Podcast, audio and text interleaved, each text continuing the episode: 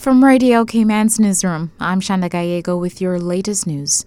The completion of the Bodden Town Church of God multi-purpose hall for use as a disaster and hurricane shelter is expected before the end of the year. Ministry of Planning's Leda Nicholson Makasari. This particular project is located in the Bodden Town area, across from the Rankins restaurant. This project has been ongoing. It's additional funding to try to complete it. It's estimated to be completed, I'm reliably informed, by the PWD project manager, October 2023.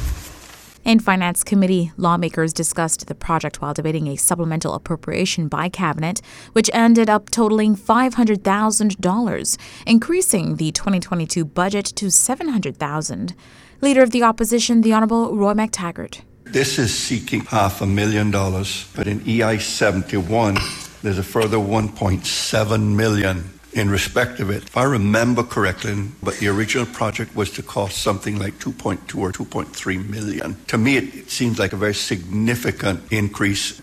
At one point in time, there was no work being done on it, and there were significant improvements needed to be done to the floor and the interior from damage that was sustained. And with the rising costs after COVID, all of that um, equated to this. Prompting a follow up from George Town MLA Joey Hew. Has the project changed in scope that created additional work? No, the scope of work has not changed. However, there was a number of change orders that I explained and then the rising costs. It is anticipated that with the initial fit out that we'd be able to accommodate if um, I'm hoping I'm giving the right information, HSA as well, to have another substation.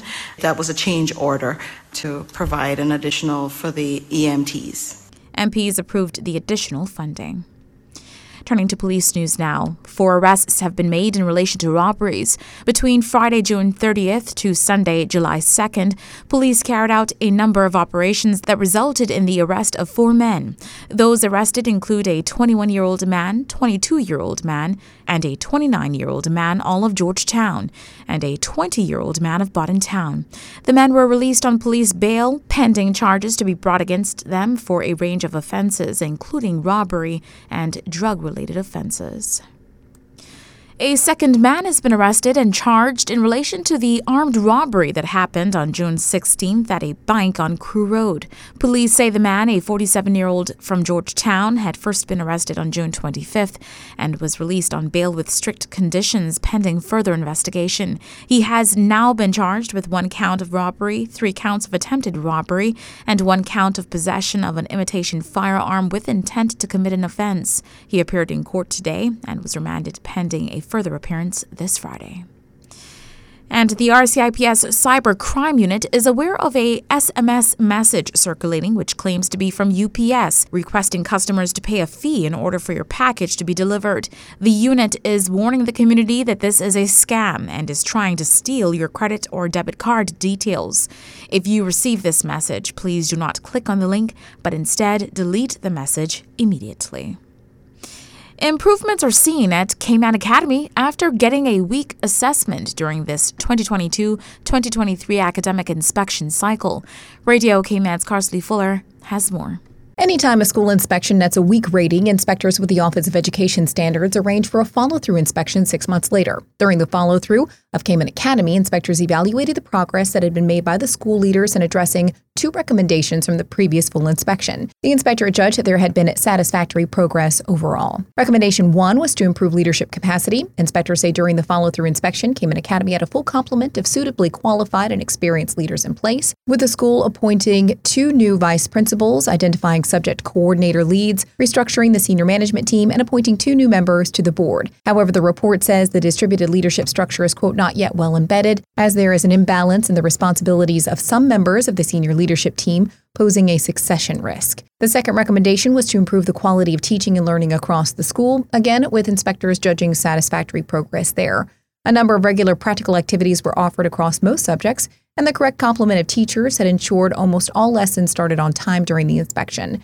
The report says the school had revisited the assessment across the school and were in the process of handing over responsibility to one of the new staff members with assessment experience. The school was asked to prepare an action plan within four weeks of the publication of the report, and as the school was judged to be making satisfactory progress against the recommendations, There will be no further inspections until the next cycle, which starts October 2024. Reporting for Radio Cayman News, I'm Karsley Fuller. Cayman Academy caters to kids between the ages of 3 and 18, with 280 on roll. In addition to three appearances scheduled for today's meeting of the Central Planning Authority, there were several regular applications set to be considered. An application for a seawall on Austin Conolly Drive in East End drew opposition from the Department of Environment, which in written submission says, quote, armoring the coastline with seawalls disrupts natural processes that shape and maintain beaches, adding that they have several, quote, negative effects. The DOE is recommending the board refuse the application. Other potential developments up for discussion include modified planning permission for additions to the hotel at Cobalt Coast, as well as a two lot subdivision along Watercourse Road in West Bay. There was also a request on the agenda today by Owen Roberts International Airport for an airport facilities warehouse in George Town. You can find the full agenda online at planning.ky. Applicants for the Education Council Overseas Scholarship for Fall 2023 should be on the lookout for notifications from the Scholarship Secretariat Unit regarding the Education Council's decisions by Monday, July 31st. In July, the Scholarship Secretariat Unit will meet with persons whose applications are conditionally approved to discuss the next steps. It may be hard to believe, but sometimes people avoid potentially life saving surgery because of the length of recovery time, the discomfort of healing, or concerns about quality of life after surgery. As Radio Cayman's April Cummings reports, that concern led one doctor to develop a different approach. The traditional approach to cardiothoracic surgery is a sternotomy. Basically, they crack open the chest and then put you back together, leaving you with a lovely zipper scar. Dr. Joseph McGinn is the chief of cardiac surgery at Baptist Health Miami Cardiac and Vascular Institute. Three months of layup time. You have to have three months to let that sternal wound heal solidly before you can go back to full activity, which means you can't drive, you can't lift, you can't swim, you can't do a lot of things. It's very restricting. Uh, and patients really have a problem with that. But Dr. McGinn says there's another way, a method he developed minimally invasive cardiac surgery, coronary artery bypass graft. How does it work? They make a small incision in the chest to access the heart. Then they connect a healthy artery to a blocked artery so blood can keep flowing and your heart can keep beating during the procedure, making for lower infection risk and faster recovery time. The wound heals uh, almost instantaneously because we don't break any bones, we don't cut any muscles. So there's really very little healing that needs to happen with the minimally invasive approach. So, Dr. McGinn, it sounds like this really is kind of a game changer in your view. Because the procedure is so less, so much less invasive and has very little impact on the patient as far as healing, disability, recovery, all that stuff, we can apply it to much sicker and older patients, patients who otherwise would not be candidates you came to Cayman to participate in the Cayman Cardiovascular Healthcare Conference this year, a Cayman Heart Fund event. Why did you think it was important to bring this message here? I think if we get people more educated as to an alternative, they would come and seek help earlier. So we can catch them at a time when it's a very low risk operation, very easy operation, and a, ch- a great chance at full recovery.